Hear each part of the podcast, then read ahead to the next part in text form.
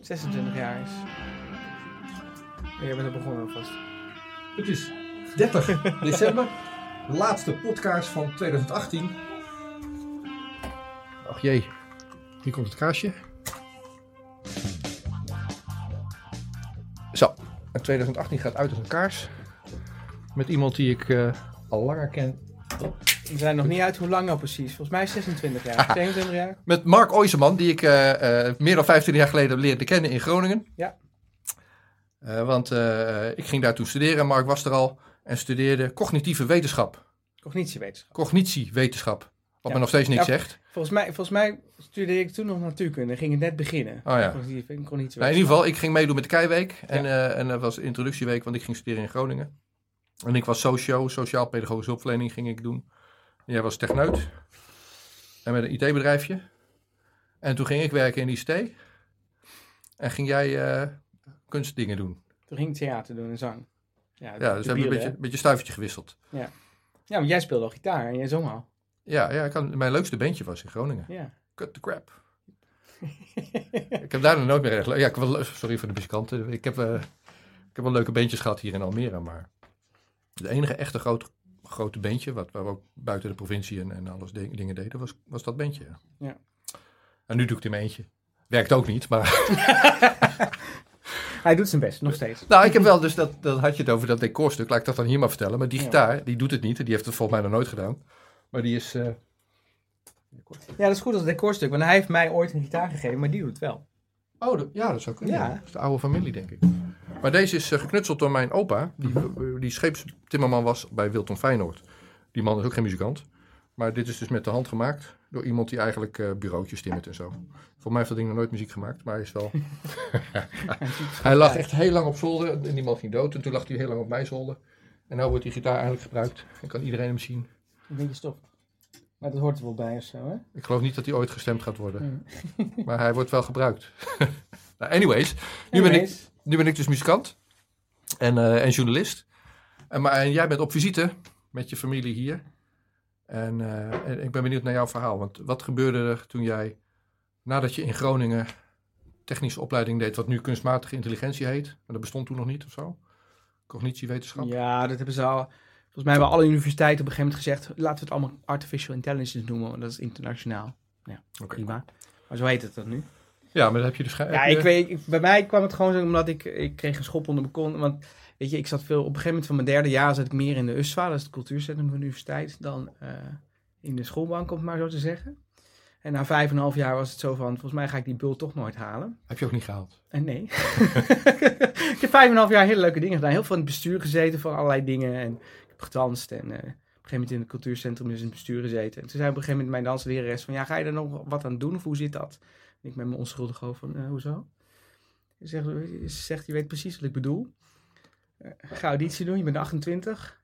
En straks is het te laat als je over de 30 bent. Ik ja. zo van, Te laat voor wat? te laat voor wat?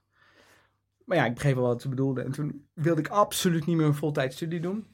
Dus ik dacht, ik ga eens een beetje rondkijken wat er in Nederland is. En ik kwam een zangopleiding tegen in Hilversum, die parttime was. En een musicalopleiding in eh, Tilburg, die parttime was. En tot mijn grote schok namen ze me allebei aan. En toen dacht ik, oh, oké. Want het is wel, heel veilig of zo om eh, een beetje achter van ik ben maar amateur te schuilen. Maar dit waren professionele opleidingen en die zeiden van ja, kom maar. Dus ik ben toen weggegaan uit Groningen. En heb in Hilversum iets anti-kraak gevonden, heel snel. En ben zowel naar Hilversum als naar Tilburg gegaan. Want het waren andere dagen. En dat is eigenlijk een beetje hoe het begonnen is. En dat was de, mijn eerste sprong in de diepe. En daar heb ik nooit spijt van, spijt van gehad. Heb je die wel afgemaakt? Heb je, heb je diploma theater? Ik, heb, ik heb anderhalf jaar zang gedaan. En eh, dat is wel een grappig, grappig verhaal, want die heb ik eigenlijk niet afgemaakt. Want zij moesten een, een of andere, omdat hun sponsors of subsidiemensen die gingen, waren aan het moorden, dat de kwaliteit niet zo goed was en ze moesten een soort signaal afgeven, gingen ze de mensen die niet echt in het profiel pasten van de opleiding, gingen ze van de opleiding afsturen. Er waren drie mensen, waaronder ik. Ehm, zonder reden. Maar zodat ze konden zeggen, ja, nee, we doen een hele strenge selectie. Dus na een aantal keer doorvragen, en terwijl de hele klas, klas in protest was gegaan, dat er zomaar mensen van de opleiding na anderhalf jaar van de twee waren gestuurd. toen, toen bleek dat de, de zangdocent er ook helemaal niet achter stond. En andere docent stond er ook helemaal niet achter. Dat het een politiek spelletje was. We hadden ondertussen al een buik vol van ja, eh, als het ook niet zo'n hoog niveau is, wat doen we hier? Dus dat was al een bizarre ervaring. Ehm, maar de musicalopleiding in Tilburg heb ik drie jaar gedaan. Dat was tof. Daar heb ik een certificaat eh, van. Jij, En daarna ben ik eh, kleinkunst gaan doen in Amsterdam. ja, oké. Ja. Vervolgens, uh, zie, zie het maar als een vervolg, vervolgopleiding. Ja, dat heeft een beetje overlapt. Dus ik heb het laatste jaar van de musical en het eerste jaar van de kleinkunst heb ik gemengd. Dat moet je nooit doen. Dat zou ik nooit iemand aanraden. Dat was veel te veel. En eh, toen heb ik eh, in totaal iets van zes jaar kleinkunst gedaan. En Ook een deeltijdopleiding. daarna, je bent gaan reizen, maar ik weet niet Ik ben dat- gaan reizen in mijn, in, toen ik al bijna klaar was met de kleinkunst. Ehm, oh ja, dat is wel leuk om te vertellen. Mijn achternaam Oiserman is best uniek. En ehm, op een gegeven moment heeft mijn vader heeft een eh, mailtje gekregen. Dat was nog in de tijd van CompuServe, voordat het echte internet groot was.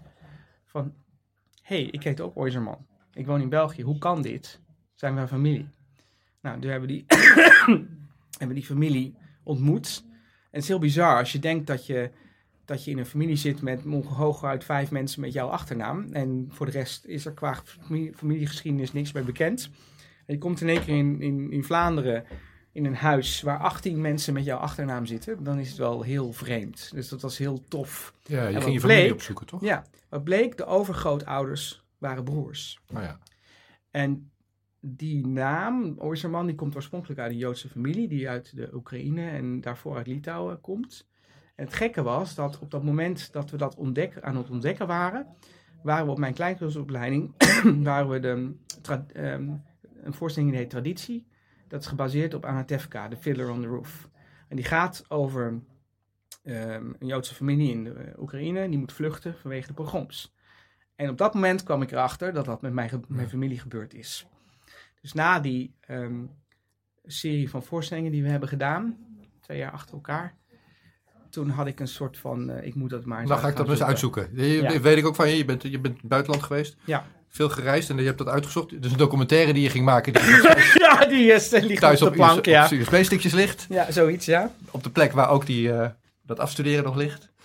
En die, en die... Ja, we kennen elkaar al 30 jaar. Ja, precies. Eh, Die grapjes komen zo ook alweer weer, 30 geworden. die komen straks ook wel weer terug. Ja, Ehm, maar je, je kwam weer terug in Nederland. Je hebt een tijdje gewoond in Utrecht. ja ik Toch? heb 4,5 jaar, ik dacht ik ga een half jaar ertussenuit. Een jaar, Ja. en er werd 4,5 jaar. Dat is een heel ander verhaal. Erg leuk. Toen kwam ik terug in Utrecht. In, en wat wil je vragen dan? Nou, ja, wat ik zie bij jou is dat je, je bent, ja, ik deed dat niet. Oké, mijn geschiedenis, ik, ik, daar- deed ik haal zo weer een nieuw biertje. Ja? Ja, Dus, jij ging eh, naar Almere toe. Ook eh, een hele mooie stad. Nou, dat is het gewoon. Dus- dus- vanuit Groningen. Studentenleven in Groningen en daarna werken in Almere. En Ja. eh, plop, toen waren we ineens twintig jaar verder en dan woon ik nog steeds in Almere. Van het ene huurhuisje naar een koophuis naar, naar waar we nu wonen. Ja. En jij eh, ging eh, de wereld bekijken. Ja, we hebben ook de wereld gezien, maar dan op vakantie, zeg maar. En op een gegeven moment was je weer terug in Utrecht in, een- in een huurhuisje. Mhm. En eh, dacht, dacht je, dit is het ook niet. En dan gaan we naar het gesprek wat ik wil, wat ik van je wil leren, zeg maar. Je ging weg uit Nederland. Ja. En je dacht, ik ga, nu gaan we het anders doen. En, Nou ja, ik heb, ik heb heel veel mensen ontmoet op die eerste reis. Die allemaal andere manieren van leven hadden. Voor mensen die met, ja, buiten het systeem wonen. eh, zonnepanelen op een stukje land. Buiten, buiten de grote steden. Terwijl, wel, als je aan het reizen bent, dan kom je ontzettend veel mensen eh, tegen die aan het reizen zijn. Of die andere dingen aan het doen Ik heb je opgezocht in Heathrow of zo, zat je ook ergens. Ja, jij was in... Dat klopt. Ik moest voor werk, ik had dan een cursus in Londen en jij zat ergens in een, in een ik weet niet wat het was, in ieder geval. Ja, dat was een- dat was een, tenten, eh, caravans en zo.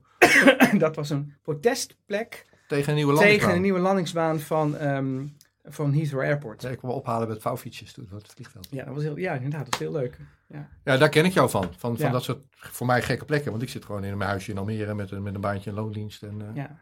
Dat is een groot verschil. Maar je ging dus weg uit Utrecht naar Spanje. Ja. Wat ging je daar zoeken dan? Wat ging je daar doen? Nou, Weet je wat? Dus ik zet hem even op pauze. Eh, Ik weet niet of pauze wil. Ik knip hem er wel uit, denk ik. Maar ik ga even een biertje voor je. Want dat, Ja, goed, is dat goed. gaat niet met hoesten. Ja, Of je dat- doet even een monoloog dan zie ik het straks Dat goed, dat goed van mij. Hoezo, word je onge- ongemakkelijk van het hoesten of wil je gewoon nog een biertje? Eh, allebei. Dan neem ik nog een... Ik zie het straks terug. Ja, is goed. Ik denk dat ik gewoon even een, eh, dit pak. Hmm. Hey Rico.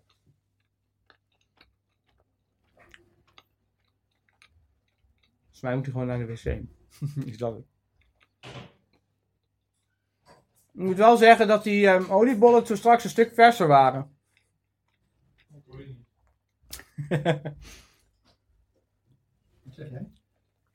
Die oliebollen toen straks een stuk verser waren. dat zeg ik op camera. Oh ja, traditie. Je had het over traditie, hè? Ja, de traditie is koffie, Ik hè? zat dus, nee, nee, nee, nee ja, oké, dat- onze traditie is koffie, dat is waar. Ja. Maar ik heb dus, ik, ik, was, ik heb eh, trouwens Grand Prestige en Karakter. Die ken ik nog niet. Nou, dan neem je die. Oh ja, wil je dan degene die je niet kent of die je Ja. wel kent? Zo ben ik, hè? ik ga rare dingen doen, omdat ik het nog niet ken. Dus ik was bij die Dat vat voorstelling, het wel samen, volgens mij. bij die voorstelling eh, van, eh, van traditie. Maar ik, Ja. ik bak oliebollen. Ik, ik bak al oliebollen sinds ik zo, zo oud ben als jouw zoontje. en dat was vroeger op een krukje bij mijn ouders voor het uh, fornuis. Bakte ik Mhm. de oliebollen. En nu bak ik nog steeds oliebollen. Dus dit zijn zelfgemaakte oliebollen. En, en eh, je commentaar, je mag alleen zeggen dat ze lekker zijn. Hè? Proost.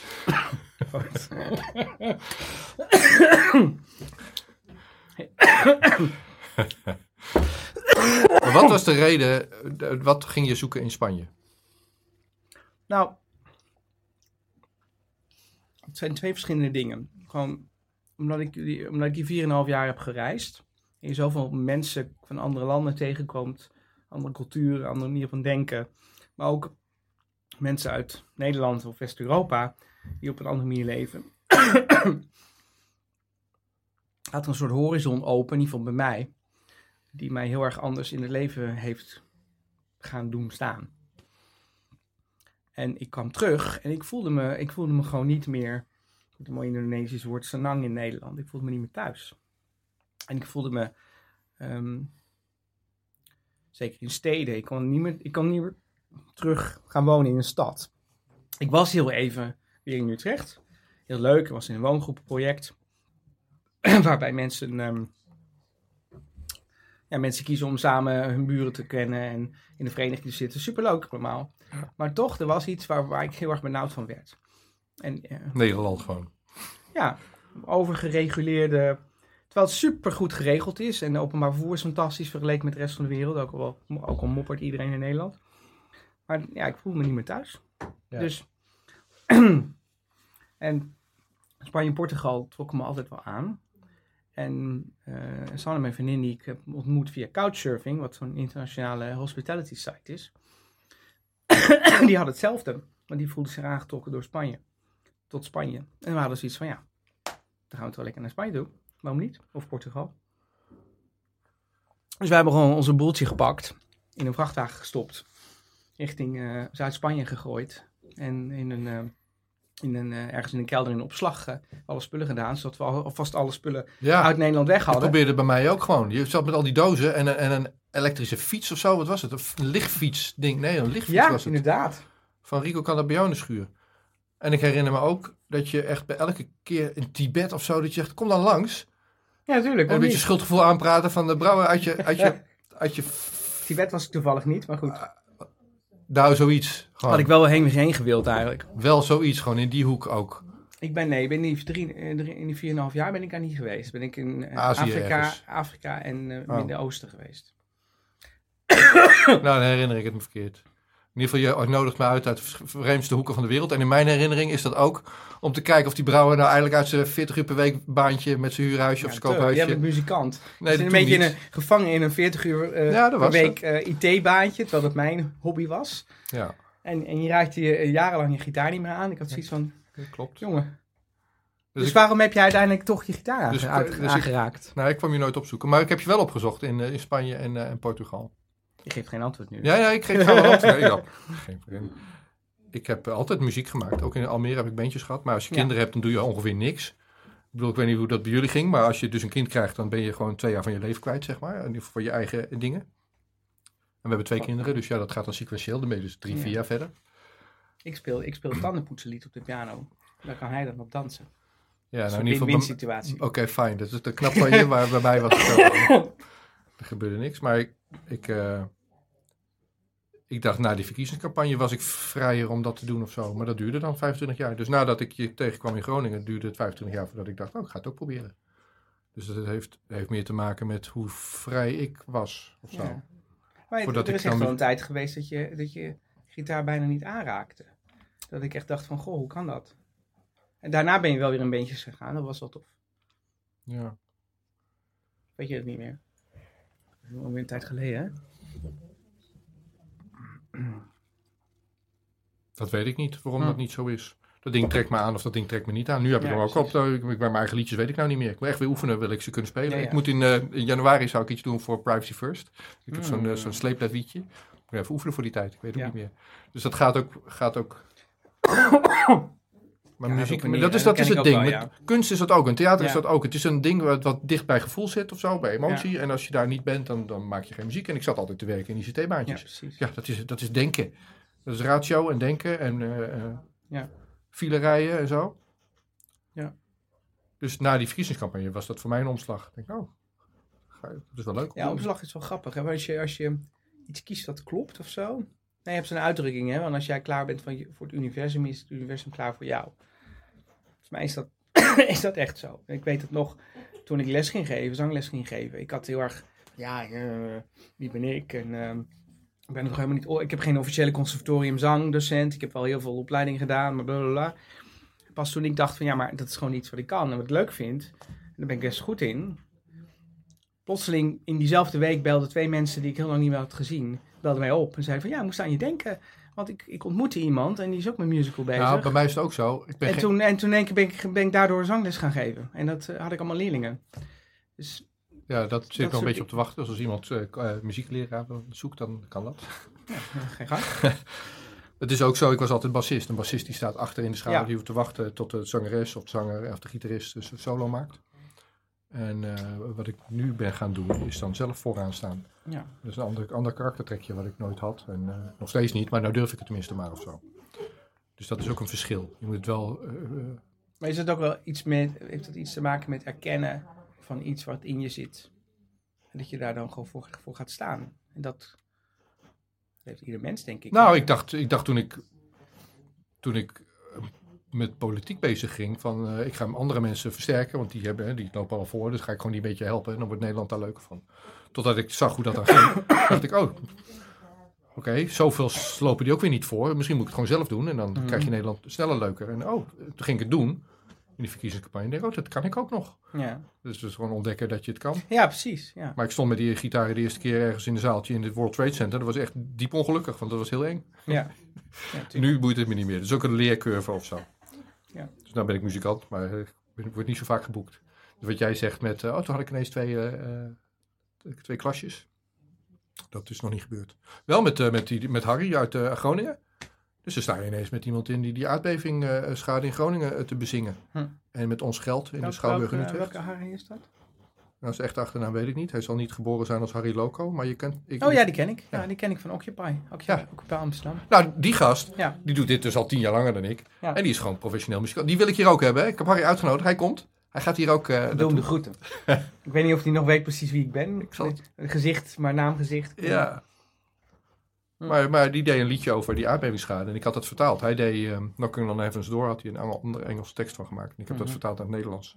Hebben we dat samen gezongen. Dus als je dingen doet, dan gebeuren er ook dingen. Precies, ja. En, eh, Maar dat, dat, dat, is een beetje.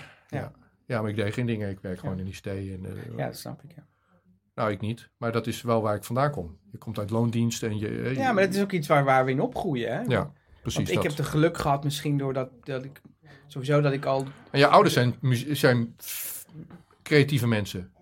Die werken met, tenminste, ik weet niet wat ze doen, maar met film en... Ja, als hobby. Ja, absoluut. Nee, maar ik wou, ik wou zeggen, volgens mij heeft dat te maken met eh, wat je tegenkomt in je leven. Want als ik... Ik, ik ben op een gegeven moment gestimuleerd om voor, voor theater te kiezen. Dus dan, dan stap je al buiten het... nou Ja, je, moet, je komt van school, je gaat studeren, heb je een diploma en dan ga je werken. Dus daar ben ik Ja, al een ik. soort van... dat is mijn Ja, daar ben ik een soort van al van afgeweken op dat moment. Door Ja. een, een, een trap onder mijn kont op het goede moment door de juiste persoon. Ja. En ehm, ja, dan, kom je, dan ga je reizen en dan kom je mensen tegen eh, uit andere culturen waar dat totaal niet zo werkt. Dus dat, en, en jij hebt gewoon een ander pad genomen. Je hebt een heel veel, heel veel ervaring gedaan in, in het professionele... Een bedrijfsleven, dat is super cool. Ik heb ervaring in het bedrijfsleven. Daar kan je Ja, dat, dat, ja. dat heb ik amper. Ja. Dus ik heb hier, hier en daar wat consultancy dingen gedaan, maar dat is heel, heel weinig vergeleken met jou. En jij krijgt dan op een ander moment iets... Elke eh, branche gewerkt, ik heb overal werk. ik heb, ja. Ja, dus wie, waarom, waarom word je niet ingehuurd? Gehuurd door... eh, Oh, dat kan ook maar zo. Nee, misschien doe ik ook mijn beste niet voor. Maar ik heb daar heel veel ervaring in. En dat maakt ook dat ik nou, zie waar die stomme politici in Nederland de plank misslaan gewoon. ja, precies. Dus dat maakt me ook... Ja, maar ik denk echt dat, dat, dat, dat je als mens moet doen wat je echt gelukkig maakt. Waar, Ja. waar, je, voor, waar je voor staat Nou, en waar je voor voor gaat. En wat, wat je een soort bezieling heeft. En, wat voor, en dat heb jij, heb jij heel erg met je hart en ziel in die Piratenpartij en dat soort dingen gegooid. En ehm, nou ja, sommige dingen waren tof en sommige dingen zijn tegengevallen. Maar ik denk dat dat wel is waar het leven over gaat. Dat je, iets, dat je risico's neemt of zo met waar, waar je Ja. denkt. Nou, dat ging wel je- op gevoel, ja. Ja, Oké, nou jij koos ervoor om even van mij af te gaan naar mijn gast. Vind ik prettig. Dus je gaat dan naar Spanje te gaan. Dankjewel, Mark. En, Ja. eh, eh, maar, eh, dus ik heb je opgezocht. En dat was trouwens in die verkiezingscampagne. Ja, dat was de grens van Spanje en Portugal bij Huelva was dat. Nou, we hadden net die eh, Ja. kieslijst vastgesteld. Mhm. En dat was voor mij ook en sommige andere mensen ook een, eh, een teleurstelling. Van ja, jezus, op deze manier gaan we het dus niet winnen. We hadden gedoe met bestuur gehad, we hadden Ja. met een campagnegroep gehad. En ook nog een kieslijst wat niet echt... Je zat op plaats 4 toen, kan ik me nog Ja, herinneren. En op een ja. gegeven moment verschoof je naar 3. Ja, een van die mensen was ziek geworden en die, die ging er, veel later ging die er dan uit. Maar echt een groot team is het nooit geworden. En dat was het grote verdriet. Van ja, je moet een team hebben dat werkt. En er ontstond wel later een team, maar toen was het eh, achter de tijd aanrennen tot de verkiezingstijd. Dus we, hebben, we zijn op achterstand begonnen en op achterstand zijn we gefinished. op ademnood. Dus eh, dat, dat was eh, dat. Maar toen, net toen die kieslijst vastgesteld was, hebben we je opgezocht. Ja, En ehm, ja, jij bent altijd een cultuurshock voor mij geweest, zeg maar. En dan denk ik, wat zit je nou te doen hier in je, in je caravannetje en, en met je tent en, eh, en, eh, ja, ja maar al die, die caravan net en die voortent die, niet. dat is het ook niet. Dacht, dat is wel wat ik dacht, van dit is het ook niet. Dus oké, wat ik doe werkt niet, maar wat jij doet werkt ook niet gewoon. En eh, dat, dat was mijn eerste indruk. Maar daarna heb ik je het nog een keer opgezocht, een half jaar later in Portugal. Want snel hadden we net de verkiezingen verloren. Dat was ook weer zo'n eh, dip momentje. Maar toen had je het redelijk voor elkaar. En dan zat je een grote, grote jute te bouwen. Grote, Jurt. Ja, ja, wat ik niet kende. Dus ik moest dat googelen van wat is dat een eigenlijk voor Mongoolse ding. tent, ja. Grote Mongoolse tent, ja, Kirgizische dan. tent, in ons geval. Ja. Dus we zaten samen die, eh, die nok uit te zagen. Ja, leuk. Ja, dat was het idee. Om een, eh, dan heb je namelijk een verplaatsbaar huis. Maar dat was ook kraamvisite. En dat vond ik interessant, want jij hebt me eh, verteld hoe dat dan ging. En dat wil ik van je leren, want je gaat weg uit Nederland waar je Mhm. alles geregeld hebt. En je gaat naar Spanje, Portugal. Ehm, en jullie zijn op de bon, jullie zijn op pad. Je bent aan het zoeken naar een plekje waar je kan landen. En op dat moment bevalt je vrouw. Hoe gaat dat? Ehm, ja, on, eh, eh, onverwacht. We waren, waren op weg op dat moment. Om, eh, we hadden eigenlijk een plek, een stuk land gevonden in Portugal. Dat was nog voordat we, dat jij kwam. Ehm, om daar gewoon met een groep mensen dingen te gaan opbouwen en te verbouwen. En eh, daar een, echt een leuke woonplek van te maken. En toen gingen we dus spullen ophalen in die opslag waar ik, eh, die ik je had verteld, die we al hadden in Zuid-Spanje. Want ja, ondertussen we eigenlijk nog, nog in Nederland, dus we waren heel erg nog in, in between. Dus we dachten, nou, dit gaan we nu doen. We gaan naar een stukje land gevonden, emigreren naar eh, Portugal. En eh, toen waren we met oud en nieuw waren we bij vrienden nog in, in Spanje in de buurt van waar onze spullen waren. En toen kwam alles veel te vroeg. Ja. Dus onze zoon is uiteindelijk eh, twee maanden te vroeg geboren en zaten we vast naast het, eh, naast het ziekenhuis in Malaga met een, eh, met een klein kindje in een couveuse. En waren alle plannen geblokkeerd. Ja, En toen bleek dat de mensen waarvan we dachten afgesproken te hadden om dat land te gaan regelen. En dat die allemaal één voor één afhaakten en had, plotseling iets anders hadden. Dus toen zaten we met van oké, en nu? Dat was, eh, dat was al best wel, best wel heftig. Gewoon twee maanden lang in een, midden in de stad, in een buitenwijk met een kindje in een couveuse. En dan geen plek meer hebben om, eh, om naartoe te gaan. Of in ieder geval niet een groep mensen waarvan we dachten dat we iets samen mee zouden ja, gaan opbouwen. super. Het is wat mij, mij oproept, is onveilig. Of zo. Dat klopt wel. In ieder geval iets wat je als anker dacht gevonden te hebben, is er niet meer. Dus Dus wij zijn toen super fijn opgevangen in, een, in Zuid-Spanje, in een plek uh, bij Granada in de buurt.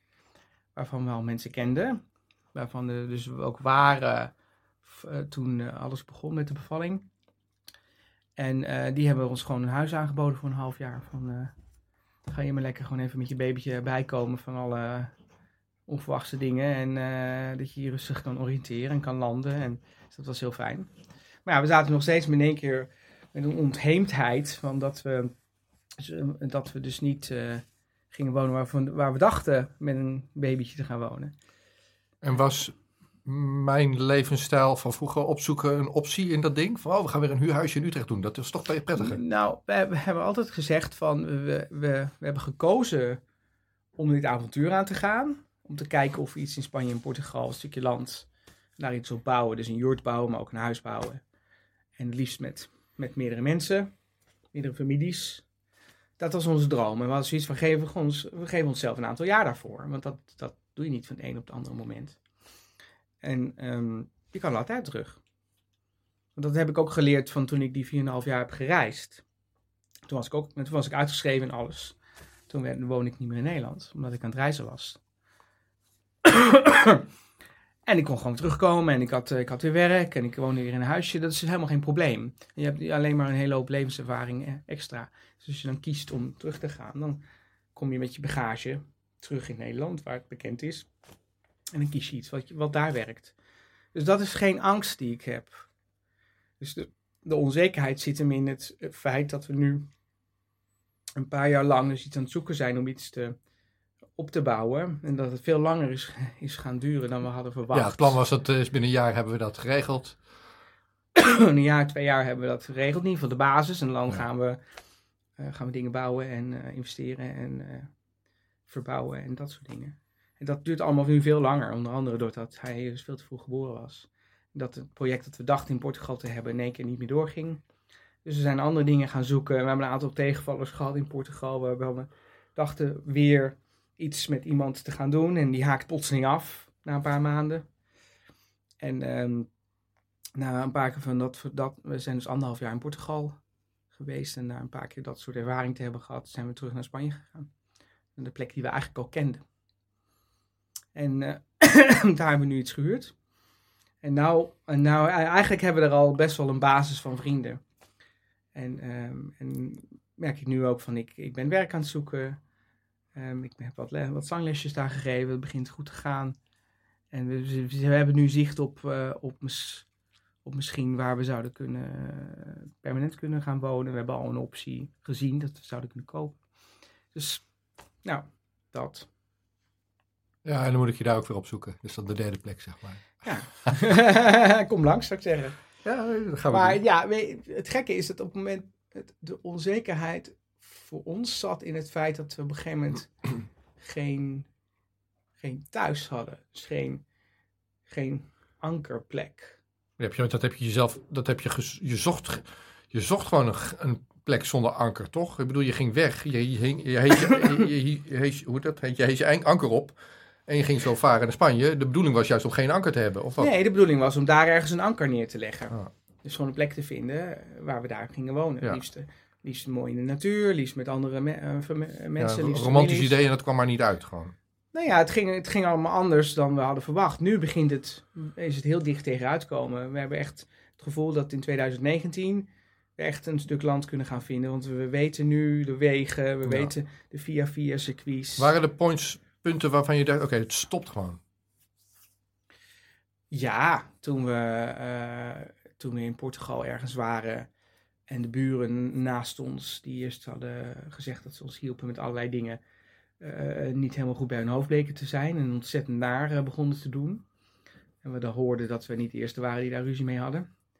Toen hadden we op een gegeven moment gezegd zo van, wat, waar doen we dit voor? Doen we dit, ja. Waar, waar uh, zullen, zullen, we gewoon terug naar Nederland gaan? Maar ja, Sanne had heel erg een heimwee naar de buurt van Granada. Want daar heeft ze een soort van haar hart in verband. En ik had ook zoiets van, ja, dat is eigenlijk wel een hele fijne, fijne plek waar we al mensen kennen. Dus laten we in ieder geval daar terug naartoe gaan. Waarom ging en je daar daar nog één keer proberen. Waarom ging je daar eerst in instantie weg? Omdat wij dus iets in Portugal gevonden hadden. We, hadden, we dachten dat we daar een stuk land hadden gevonden en dat we konden beginnen. En nu ben je er weer terug. Ik heb je daar nog niet opgezocht. Oh jawel, dat was wel. Dan was ik naar Porto gegaan en moesten we over de Spaanse grens. Dus het is eigenlijk in die regio weer. Nee, nee, nee. Oh. Het is bij Granada. Waar, eh, Ja, ik ken de weg daar is, niet. dat is helemaal niet bij de Portugese grens. Oh, sorry. Dat is helemaal is wel toerist. Ik weet een beetje nu van Catalonië. Dat is die eh, Ja, ja, petitie. precies. Ja, ja. Maar dat zuiden daar, ik ga je opzoeken. Dus we zijn nog steeds in het proces om te emigreren. En het duurt een aantal jaar langer dan we hadden gedacht. Ja. Ehm, maar ik denk dat... Ja, het is heel dubbel. Hè? Dus aan de ene kant heb je als mens... ehm maar dat merkte ik ook toen ik die 4,5 jaar reisde. Ehm, je wil de wereld leren kennen, mensen leren kennen. Je wil je, je, je eigen horizon verbreden. Aan de andere kant heb je ook een anker nodig. Nou, ik merkte na 4,5 jaar dat het wel genoeg was met het aantal jaar reizen. Ja. Ik had... eh, Nu even een Je- tijdje je- een anker. ja, nou ja, je merkt wel dat het cliché van je bent thuis waar je hart is en je, in je, je rugzak wordt je thuis, dat klopt echt heel erg. En ik heb tijden gehad dat ik heel erg me, me eenzaam voelde en ge- gezelschap wilde. En tijden gehad dat mensen, de hele tijd mensen over me heen, om me heen had en ik telkens weer hetzelfde verhaal vertelde. En ik er helemaal niet goed van wilde dat ik, eh, was, dat ik eigenlijk gewoon liever alleen wilde zijn. En je gaat door allerlei processen heen en je, maar je komt eigenlijk dicht bij, dichter bij jezelf terecht. Ehm, dus dat proces wat we nu aan doormaken zijn met z'n tweeën, heb ik niet, in de zin niet zoveel moeite mee. Dat ik weet dat het goed komt en je altijd weer ergens terecht kan. Ehm, en lukt het niet in waar je naar op zoek was, dat geeft niet. Ga je ergens anders naartoe of ga je terug naar Nederland. Dat is altijd mogelijk. En ik denk dat we nu wel een plek hebben gevonden waarvan we echt een leven kunnen opbouwen. Zoals wij willen. En buiten de stad, in een prachtige regio met allemaal berggebieden, vlakbij, het wa- vlakbij de zee, maar ook vlakbij eh, Granada. Dus- Ja, ik ga je heus wel opzoeken. Het hoeft geen ja, ja, reclame, precies. reclamefolder te zijn. Kom allemaal langs. Maar, maar dat is dus het ding, wat, wat, eh, wat, wat- dat triggerde me van, oké, Mark is hier op visite, dus nou, hier is mijn studio, gaan we het zo over hebben. Ja. Kijken of we daar eh, ons, ons verhaal van de afgelopen 30 jaar in, in een uurtje kunnen vatten. Nee, vast niet. Maar ja, in ieder geval een paar stukjes. Maar, ja, ja, maar jij zei net van ja, je denkt van, van goh, wat doet hij hier? En toen die tweede plek dacht je, ah, hij heeft het wel voor elkaar. Maar wat doet dat jou dan als je dat... Nee, ik dacht niet, hij heeft het voor elkaar. Of Dat ding in Portugal, elkaar? Portugal Ja. bedoel je? Ja. Nee, dat was een interim plekje. Het was wel beter dan, die, die, dan, dan eh, ja, in Spanje camping trof ik je op de camping. gewoon. Ja, dat was een camping, Dat, ja. was, was, was je niet gezet, had je geen Ja. anker. Nee, dat was niet definitief, want ik wist wel wat je droom was. En dat dingetje. En ik wist dat je op doorreis was en je ging daar je tent eh, knutselen. Ja. En, eh, en dat duurde heel lang. En eh, ik, ja, ik hoopte maar dat je het ging vinden, maar ik, ik snapte die zoektocht niet. Dus ik denk, nou, ik, eh, die zoektocht ken ik niet, dus het kan nog maar zo heel lang duren en ik weet niet of het lukt. Ja. En dan zit je dan met z'n tweeën en een kind. En maar het leuke van wat ik, wat, ik nu naartoe wil, is dat jij daar zat te knutselen met, met stroom. En wat hebben we nu? We hebben nu met z'n allen, dat was toen nog niet heel erg, maar nu heel erg wel, zijn we, hebben we eh, klimaatakkoord gesloten en we gaan eh, minder CO2 uitstoten. We gaan allemaal eh, elektrisch rijden. En dan kom bij jou op visite. En je laat je batterijtjes zien onder je, onder, onder je huis en de, en de zonnepaneeltjes. En, eh, en je zegt van, we zijn helemaal self-sufficient. Ik heb op Ja. zich geen stroom meer nodig. En nu ben je hier op visite en zeg je, we hebben een elektrische auto. En die laat ik op met mijn zonnepanelen. Ja. En ondertussen zit ik, in ieder geval in mijn hoofd, misschien nog niet in de microfoon, te ageren op, eh, op, eh, op die klimaatmaatregelen die we nemen. Want ik, ik denk, ja, je kan wel zeggen, we stoppen met, met gas verbranden voor energie. Daar ben ik ook voor. Je moet niet iets in de fik steken voor energie. Mhm. Maar je moet wel eerst een alternatief hebben. Ja. En als we geen alternatief hebben, wat gaan we dan doen? Dan gaan we de VVD volgen in kerncentrales. Dat lijkt me ook geen alternatief. Ja. Dat lijkt me niet goed. Of, of we gaan schaliegas uit Amerika halen. Ik zie, ik zie, de alternatieven zie ik niet. En dan hoor ik jou helemaal enthousiast praten over... eh, hebben nu een extra zonnepaneeltje en we hebben een auto. En die laat ook op. En ik ben benieuwd hoe dat dan gaat als je dat echt doet. Want dat ben jij gaan doen. Ja. Hoe zit dat dan als het, een, als het twee weken bewolkt is? Of als het winter is? Of... En, en wat is jouw visie? Dit is, dit is 2018, de laatste dag van 2018. Mhm. Wat is jouw visie naar de toekomst toe? Hoe worden we met, met elkaar als Nederland of als Europa of zo? Eh, eh, hoe voorzien we in onze energiebehoeften dan op een, op een duurzame manier? Ja. Jij hebt dat in het klein geprobeerd. Nou, niet geprobeerd, gedaan. Je hebt gedaan en je doet Ja. het ook. Ja. Maar waar loop je tegenaan en hoe moeten we dat met, met elkaar doen? Nou, ik, ik ben, ik ben eh, ja, ik- blij dus dat door, doordat wij dus nu een beetje gerommel hebben gehad met, met een, een plek vinden, zijn wij dus te logeren geweest bij mensen die het al gedaan hebben.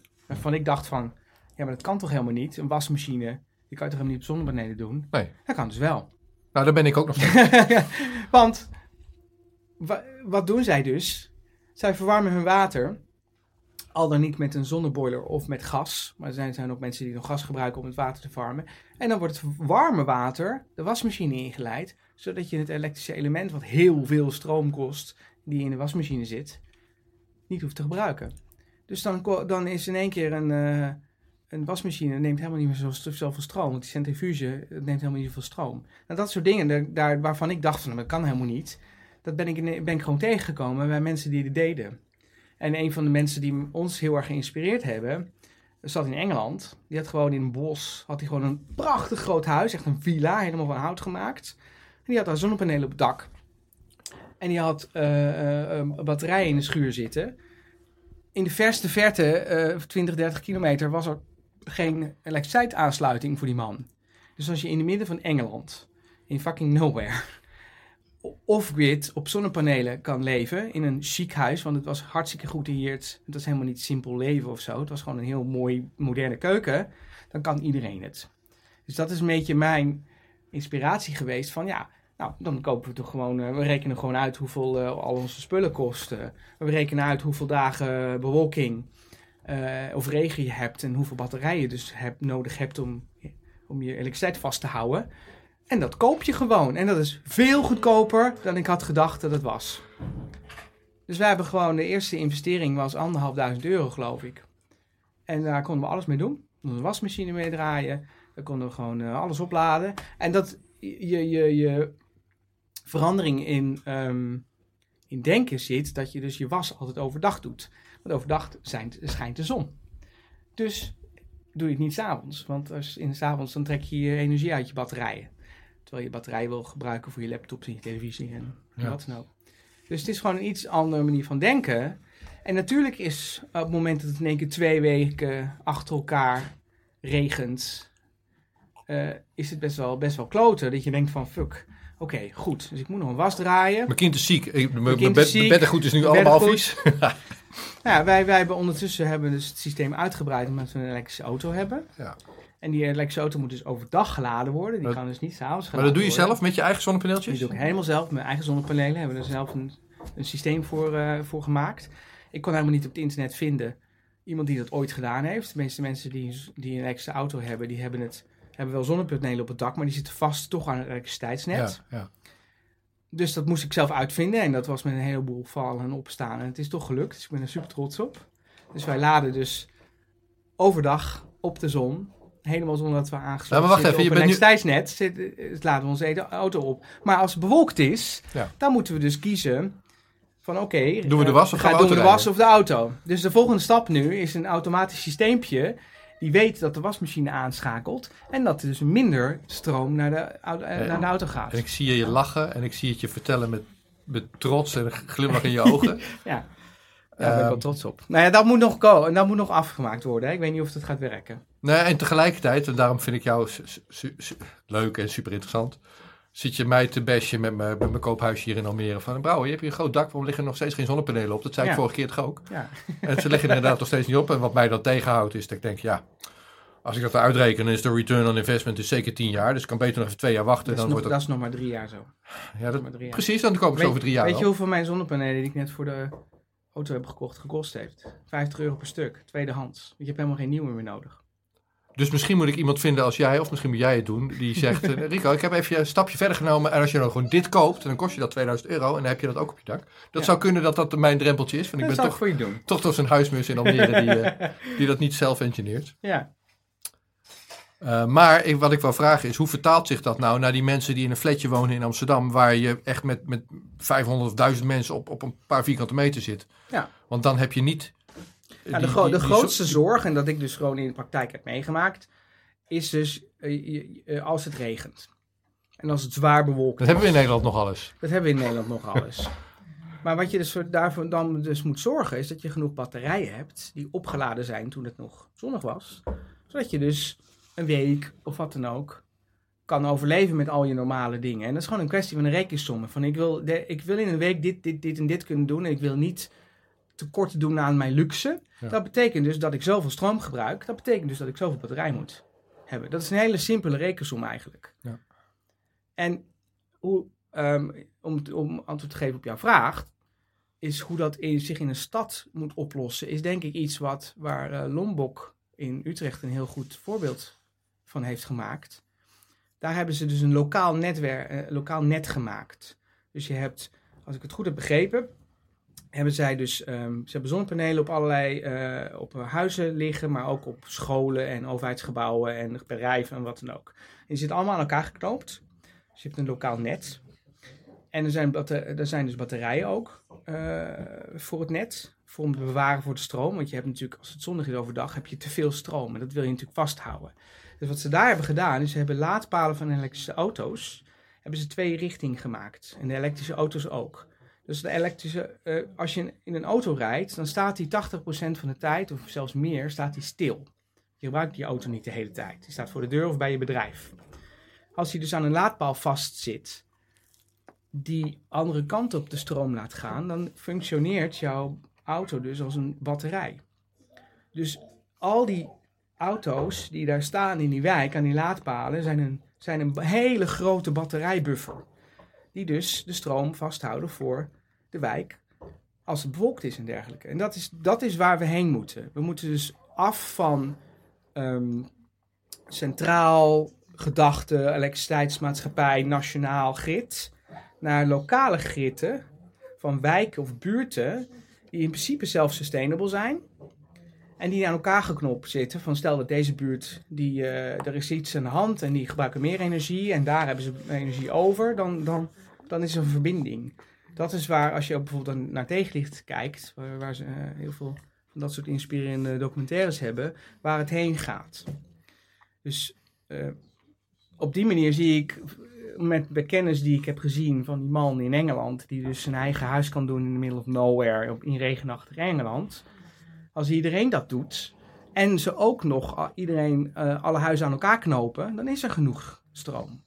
Ja, maar wat ik zie, sorry hoor, dan ben ik even de andere kant van de, van de medaille, Ja, is eh, een klimaatakkoord dat in Parijs wordt afgesloten. Waarin we gaan afspreken, nou we gaan meer belasting heffen. En we gaan eh, minder CO2 uitstoten. En dan denk ik, ja, belasting is een hamer die niet werkt op elke... elke eh, sowieso is niks, niet alles een spijker. En dan gaan we met belasting, het enige instrument wat politici hebben, Mhm. gaan we dan milieu regelen of zo. En dan denk ik, ja, hoe, hoe moet het dan... Hoe moet dat dan zo'n wereldwijd klimaatbeleid gaan leiden tot wat jij eh, noemt als kleinschalige oplossing? Hoe kan je nou op, op grootschalig macro wereldwijd niveau belasting heffen, zodat dit soort dingen gaan werken? Ik zie die link niet gewoon. Ik ook niet. Nee, Ik, vind het, ik, vind het, ik vind het onzin en symboolpolitiek. Zolang, zolang die, eh die klimaatakkoorden geen limitering geven aan de vervuilende bedrijven en, en het principe van de vervuiler betaalt. Ja, maar, dat gewoon, ja. maar, maar, maar gewoon een willekeurige tax doen waar de gewone bevolking weer eh, mee, mee bezwaard wordt. Ja, dan zijn mensen niet gemotiveerd om ook nog te investeren Nou, in andere dingen, dat maakt- lokaal. Dat precies, dat maakt dat als jij straks gaat zitten shoppen voor mijn zonnepanelen, dat ik Ja. denk, ja, het zal wel. Ja, maar Nou, als ligt er wat je mee komt. Maar, Als ik, als ik met iets aankom waar, wat goed werkt, dat scheelt, dat scheelt jou enorm in jouw, in jouw, eh, in jouw energiekosten. ja, dan doe ik het wel. Ja, Maar als Rutte aankomt met we gaan belasting heffen, net zoals. Nou, nou, het voorbeeld van, van Frankrijk maken. Maar als, als Rutte aankomt met we gaan belasting heffen, want het is goed voor het milieu, want dan. dat- want, we- want we noemen het milieubelasting. ja, Dan denk ik, nou, dat geloof ik dus niet. Ja. En dan wil ik het dus niet. ja, dat snap ik. En als jij, Zeker, zeker in deze tijd waarbij de, de middeninkomens enorm naar beneden gaan en ontzettend veel mensen niet zoveel geld meer hebben, en de, elke, elke belastingcent tel- telt. Dus ik kan me voorstellen dat mensen zeggen, ja hallo, ik denk dat de oplossing ligt in lokale oplossingen, grassroots oplossingen en niet de politiek. We kunnen wel heel veel bitterd worden over de politiek en wat er allemaal gebeurt, maar zolang we daarop wachten gebeurt er niks. Ja, dat is het eigenlijk. Dat is wat ik wilde zeggen, ja. Want ik, ik, want ik heb met jou, jij bent theatermaker. Nou, staat dat er ook. Oh, even kijken hoor. Ja, daarom staat het er ook op thea- theater- en zangcoach. Ja. Wat ik hier heb zitten knutselen is een lampje daar en een cameraatje daar en een cameraatje daar en, een, eh, en gordijntjes eromheen. Daarom refereerde ik aan die gordijnen. Toen was ik mijn verhaal kwijt. Kistje gekocht bij de kringloop. Dat zijn allemaal dingen die ik op eigen initiatief doe Maar geen, dat, is, dat is niet iets met geld of zo. Dat is Ja. niet iets in het economisch verkeer. Dat heeft niks te maken met het klimaatbeleid van, van Rutte. Maar dat is gewoon iemand die denkt... ik wil de goede verhalen horen, want ik hoor ze niet van, van onze over- overheid. Ja. En ik wil toe naar die oplossingen die er ook zijn. Ja. Dat is waarom dit tafeltje hier staat met nou oliebollen erop. Ja. Hoe krijgen we het voor elkaar? Dat is wat ik hier aan deze tafel wil horen. Hoe krijgen we het voor elkaar dat, dat, de, dat de Nederlandse overheid of de EU oplossingen versterkt die wel werken in plaats van belasting heffen? Ik, ik denk, dat is mijn persoonlijke mening, dat jij los moet laten dat je vertrouwen kan hebben in het politieke systeem zoals het nu is. De mensen die in het politieke systeem zitten, die zitten in een doos gevangen. Dat is hun beeld. En de op, heel veel revolutionaire oplossingen waarbij mensen naar een andere soort maatschappij eh, een transitie maken, die zijn buiten de box. Dus je kan het niet oplossen in de box.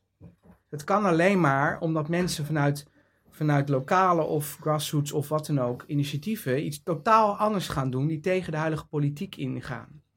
Je, je kan absoluut niet. In mijn Jij was wel een van de mensen die zei toen ik met die Piratenpartij aan de gang ga van oh ik ben trots op je, leuk dat je dat doet. Ja, ik vond, ik vond, omdat ik dat, ik, omdat ik dat super inspirerend vind dat mensen proberen de wereld te verbeteren via de politieke ingang. En ik had daar ook best wel een hoop in. Maar dan zie je weer hoe dus eh, het ge- geframed wordt in de media en de politiek zelf. En zij- is de Par- Piratenpartij in, in de Nederlandse politiek? Nee. Dus kan je, kan je daar een soort tegenwind doen, zoals de dieren, eh, eh, Partij voor de Dieren trouwens he- heel erg goed doet? Kan je daar een soort tegenwind creëren? Nee. Dus wat moet je dan doen? Wachten op de volgende verkiezingen? En dat het weer misschien wel of Dan- niet is? Nee, of gewoon ondertussen gewoon zelf al eh, dingen in de maatschappij gaan Oké, veranderen. gaan dat is wat politieke partijen, inclusief de Piratenpartij, doen. Die wachten op de volgende, die zitten te Ja, mee hallo. op de punniken totdat de volgende verkiezingen zijn. Dan worden ze weer wakker. Sorry hoor, mijn woorden. Ja. Niet helemaal. Uh, Ja, maar of dan- ga je buiten Ja, maar dan word, ik, dan word ik blij van de, van de, eh, noem je de stadsboerderijen en allerlei initiatieven die er op lokaal niveau allemaal Nou, dat was gebeuren. precies ook mijn feedback na de verkiezingen. Je moet Ja. buiten verkiezingstijd dingen doen, zodat je binnen verkiezingstijd kan laten Ja, zien dat je dingen doet. Ja. Daarom ben ik ook op zoek naar, nou ja, jou ken ik al 30 jaar, maar de initiatieven van mensen die dingen doen, die, die dan werken. En dan kan je dat proberen te versterken. En dat probeer ik hier te doen in dit, in dit huis, met, met dit tafeltje hier. Dat Maar dat is nou goed. mijn grote frustratie, dat ik dacht, wacht even, als de macht in Den Haag zit, dan moet je dus, als je het wil veranderen, moet je dus naar Den Haag, zodat je met die macht die in Den Haag zit, dingen kan veranderen. Maar dat was een denkfout. Ja. Vol- de- de- zo zie ik het nu in ieder geval. Dat, dat is het punt waarop, waar ik nu ben. Ehm, Ja, maar dat vind ik super dapper dat je geprobeerd hebt. En ik had je al, met al, alle, alles gewenst dat het gelukt was. Nou, het is ook gewoon stom, want er waren genoeg mensen die op dat moment ook zeiden, waarom probeer je het in Den Haag? Want daar zit, daar zit de volksvertegenwoordiging, die, die volgen het volk. Dus ja, als Ja. het volk het niet doet, dan volgen ze dat in Den Haag ook niet. Ze lopen een beetje achter de muziek aan. Dus als je iets wil veranderen, moet je dat dus buiten Den Haag doen. En als dat maar groot genoeg is, dan volgt Ja. Den Haag dat wel. Dat is een beetje hoe ik er nu tegenaan zolang- kijk. zolang wij in Nederland comfortably numb zijn en er niet het zodanig raakt aan mensen hun bestaan, zullen er geen gele hashjes of occupies zijn hier. Want we hebben het te goed. Ja. het te laat is. Nou, die gele hesjes wou ik hier ook uitnodigen. Maar in Nederland zijn er nog niet zo heel veel van. Hè? En de mensen die zo'n geel hesje aandoen, die, die doen dat dan voornamelijk vanwege...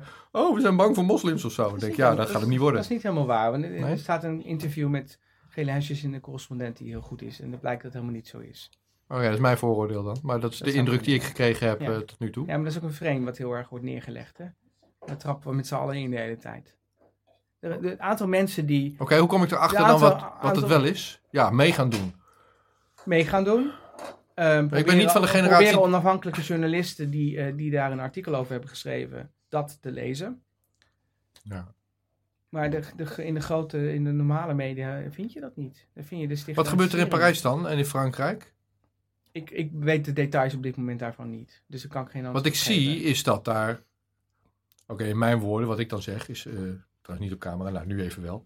Wat ik zie is dat er een hoop Fransen boos zijn... en dat ze bereid zijn om die, om die Eiffeltoren om te duwen... om, eh, om te laten zien dat ze boos zijn. Ja. Macron moet weg en we gaan weer gewoon een Franse revolutie starten. Dat is wat ik zie. Ja. Is dat dan niet wat er gebeurt? Of wat gebeurt er dan? Nou, Wat ik gelezen heb is dat, eh, dat eh, mensen het zo slecht hebben op dit moment dat mensen massaal de straat op zijn gegaan om te dwingen dat die bezuiniging die de overheid had aangekondigd en de verhoging van de accijns op benzine, geloof ik was ja het, precies dat. Eh, om daartegen te protesteren. En dat is ze gelukt. Het is dus gelukt om dat terug te draaien. En dat dus de, het minimumloon is met 100 euro Ja, maar dan zit je nog steeds dus aan diezelfde Macron vast, die ik vanaf het begin af al... Ja. niet- Maar die wankelt nu omdat hij dus heeft moeten toegeven aan de, aan de protesten van de, van de demonstranten. Wat, dat, is, dat is gewoon een traditie in, in, in Ja. Frankrijk, dat er veel meer gedemonstreerd wordt dan in Nederland bijvoorbeeld. En het geeft wel aan dat mensen voor iets voor elkaar krijgen. Maar binnen die duizenden mensen die dat doen, zijn er een aantal rel, eh, hooligans en zo die, daar, die dat ge, gehijacked hebben. En de media stort zich massaal daarop. Zowel de sociale media als de, ehm, ehm, als de, de gewone media. En dan met, om met Rob Wijnberg te spreken, ehm, de uitzondering wordt dus het nieuws gemaakt. Ja. Dus wij zien dat het gaat over tegen de moslims en dat er alleen maar gevechten zijn. Terwijl het- 90% van die protesten zijn helemaal niet zo. Maar dat is heel moeilijk om dat frame los te laten. En dat, dat vind ik, daarom steun ik de correspondent trouwens. Even schaamteloze reclame. Ja, wel ja, het is gewoon een Nou, offline medium, dus eh Ja, voor mij kan je zeggen wat je Ehm, wil. omdat dat niet is waar het over gaat. Dus eh, het, succes van Frankrijk is geweest dat ze iets voor elkaar hebben gekregen. En dat dus nu het, het interessante is dat, dat ehm, de, de Volgens mij gaan die... stabiliteit van Macron helemaal niet zo, eh, zo zeker meer is. Nee, maar die gast die kwam op uit het niets, voor mij in ieder geval. Mhm. Eerlijk gezegd, ik heb die Franse verkiezingen echt wel nauw gevolgd. En ik was een beetje negatief. Ik dacht, oké, dit is het moment. Die Fransen zijn helemaal klaar met, met, met een visie naar de toekomst toe. Die gaan dus gewoon nu op Le Pen stemmen en dan gaat Frankrijk eh, kopje onder. Mhm. Dat was niet waar. Dan stemmen ze Macron, die ik ook niet vertrouw. Mhm. Gewoon net zo. Ja. Weet je, en, eh, maar ja, Macron die vertrouw je ook niet. En ja, dat komt dan uit. Ja. Die gaat gewoon, dit is gewoon meer van hetzelfde van wat we vroeger Ja. hadden. En daar komen ze nu voor de straat op. Maar wat krijgen we dan nu? Wat is, het, wat is het alternatief dan op Macron? Gaan we weer naar Le Pen? Er is geen alternatief. Het zien. We leven in spannende tijden, Rico. Ja, we leven wel in spanning. Nou, dat is de lol hebben- ervan. Ja. Toen ik jou leerde kennen, 30 jaar geleden, was, was eh, geschiedenis vond ik niet interessant. Economie vond ik niet interessant. Ik was sociaal-pedagogische hulpverlening ging ik Ja. doen. ja. En dat vind ik nog steeds interessant.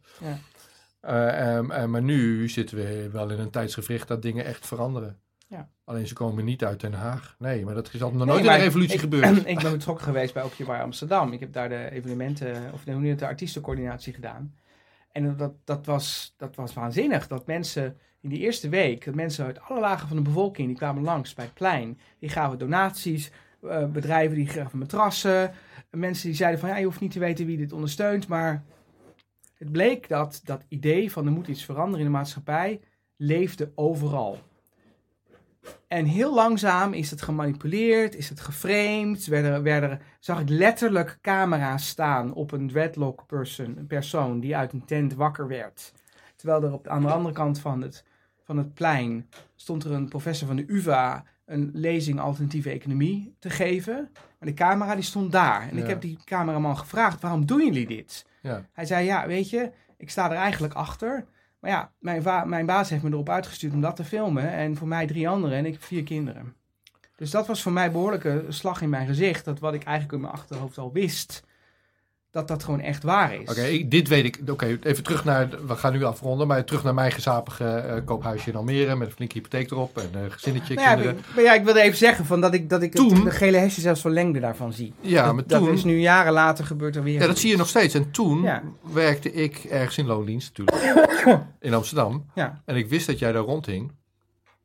En ik ging naar Occupy in Amsterdam. En ik liep daar s'avonds over het plein heen. Je was er niet. Dus ik liep zo langs die tentjes en ik zit te kijken. En dat was voor mij meer wereldvreemd dan nu. Want nu zit ik meer... Ik, voel dat ja het comfortabeler. verder van je bed toen, hè? Ja, ja. het was veel verder van mijn bed. Ja. En, ehm, maar dat is wel weggegaan ook. ja, het is heel slim gemanipuleerd door de media en de burgemeester van Amsterdam.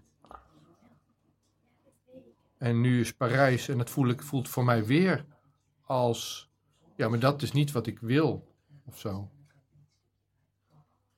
Ja, en, ik En wat wil in dat- Nederland gebeurt, Ik wil dat wel, want ik wil, ik wil niet de hoop opgeven dat we een betere wereld tegemoet kunnen gaan. Want mensen zijn veel, veel liever en positiever dan het negatieve gezeur wat we de hele tijd om ons oren geslagen Nou, dat is mijn dingetje meekrijgen. Dat is de reden dat ik dit hier nu doe, een studiootje Ja, bouw. precies. Geen gezeik gewoon met dat negatieve gedoe. Doe gewoon de dingen Ja, die, positief zijn. Maar wat is, de, wat is dan de positieve boodschap van die gele hesjes? dat er mensen zijn, uit, vooral uit de lagere, lagere bevolking, die gaan opstaan en zeggen: Dit kan niet meer. Wat is het alternatief dan? Dat is een verkeerde vraag. Oh. De, de, de fout, die fout die vaak gemaakt werd, wordt en ook werd bij, bij Amsterdam, is zeggen van ja, maar hoe moet het dan anders? Hoe moet het dan wel? Ja, dat zit ik hier te doen. Dit, Maar- hier wil ik horen hoe het dan wel. Dat is de verkeerde vraag. Je kan, pas een je kan pas een nieuwe structuur opbouwen als je de oude structuur afbreekt binnen het kader van je, van je oude denken. Ja. Je kan niet iets oplossen vanuit, deze, vanuit dit kader. Dus mensen die moeten ergens tegenaan kunnen zeggen van stop, dit werkt niet. Oké, en dan gaan we samen kijken van oké, wat kan er dan wel? In plaats van, oh ja, en hoe moet het dan? Ja. Want dan, dan, dan sla je het gelijk dood en dan gebeurt er niks. Ja. Wat- en wat heb je daar dan aan? Nou, die mensen die, die een idee hebben, gaandeweg dat pad van, hoe zullen we het dan doen, die wil ik daar hebben zitten. Ja, het- maar die ik- mensen moeten wel eerst kunnen opstaan doordat er een groep... me- Mensen hebben allemaal een andere functie en een andere manier van Ja. denken. Dus er zijn mensen die moeten kunnen... Die, die, hun functie is om te zeggen stop. En daardoor ontstaat er ruimte waarbij iemand kan... Ja, maar wacht even. Ja, ja. Zoals een Piketty die dan een brief... Die dan in één keer een boek schrijft. Of. Dan moeten mensen daarop, daarop liften, op de verandering in... Het gevoel van stop, dit gaat zo Ja, verandering dan- in denkpatroon in de hele wereld of zo. Die dan zeggen, maar wacht even, ik, ik heb een idee. En dan zegt iemand anders, ja, dat werkt niet. Maar weet je, dit, zo, zo werkt dat. Oké, dat, dat is het tijdgevricht waar we nu in zitten. Dat denk ik wel, ja. Ja, ik heb ook echt veel van dit soort gesprekken gevoerd met mensen afgelopen vijf, zes, zeven jaar. Die, Ja, die steeds het gevoel hebben van oké, dat is dus dit jaar. Dit jaar gaan we dat meemaken. ja en dat is En die niet zo. nee, maar ja. dat, jij ook. Ja, ja. Dat je denkt van ja, weer, weer niet dit jaar. Nou, nu zitten we op, eh, wat is het, 30, 30 december? Is het, 2018. is het dan 2019 of is het ook in 2019 niet? Maakt geen- dat niet uit? Ik kan daar geen voorspelling in. Ik weet dat we in een transitietijd zijn. En het- en voor mij, wat mij betreft eerder dan, dan, dan langer. Ja. Maar dat, voel weet- dat ik dat al- weten we niet. Sinds die 2008-crisis in in loopgraven zitten wachten en mee te doen. Ja, en, eh, precies. Ja, ja die, die- over 2008 komt er weer een aan natuurlijk. Hè, binnenkort. wanneer? De- Voor 2019? Ik heb zoiets van, doe maar. Doe maar. Het maakt meer mensen wakker. Dit is eh, de eindjingle. Als het goed is, komt die er nu We zijn de eindjingle aan het doen. Is Niet? Wou je nog wat meer kwijt? snel? Je ja, we kunnen doorpraten door de muziek en dan de muziek stopt zo weer. Dan kan je, Echt wel, ja, precies. je kan even, even kijken hoor. Ja, ik hoor de muziek. We zitten nu op een bijna, we, hebben nog, we zitten op 57. Maar ik 50. wens dan iedereen Ja, dat wou ik zeggen. een goed 2019 en dat die transitie er mag komen. In 2019. Ja, dat zou mijn, mijn hart zeggen. Ja, Of in mensen zelf of zo. Oh, dat wordt een beetje filosofisch. ja dat wordt filosofisch. Ja. Dat sowieso. Begin bij jezelf. Nou, kom vaker hier langs. En dan kom ik vaker bij jou langs. ja, is goed. Het, we hebben, ik, ik heb een soort traditie. Als nu, eh, dat, dat het gast het kaarsje uitblaast. Oh, Oké. Dag Mark. Doei. De website is podcaars.nl. Daar kan je lid worden van de nieuwsbrief. En dan krijg je elke maand de nieuwe podcast in je mailbox. Je kan er ook een donatie maken om ons te helpen met de kosten die we maken voor deze podcast. Nu komt een liedje dat ik heb gemaakt voor de gast of het onderwerp waar je net naar hebt geluisterd. Voor Mark en het gemak waarmee hij zich ergens thuis voelt. Als 's ochtends haar haar nog in een waaier ligt. Ze rekt zich uit, haar huid is zacht en bezweet. Als ochtends de dag begint, gordijnen dicht. De eerste uren nog niet aangekleed. Dan weet ik dat ik thuis ben. Dan weet ik dat ik thuis ben. Dan weet ik dat ik thuis ben. Als 's avonds de lichten dan langzaam aangaan. En de geliefden samen drinken uit één glas. Als ze tegen mij aanleunt, zacht versleten jeans aan. Ze houdt van mij en ik hou haar vast. Dan weet ik dat ik thuis ben. Dan weet ik dat ik thuis ben. Dan weet ik dat ik thuis ben.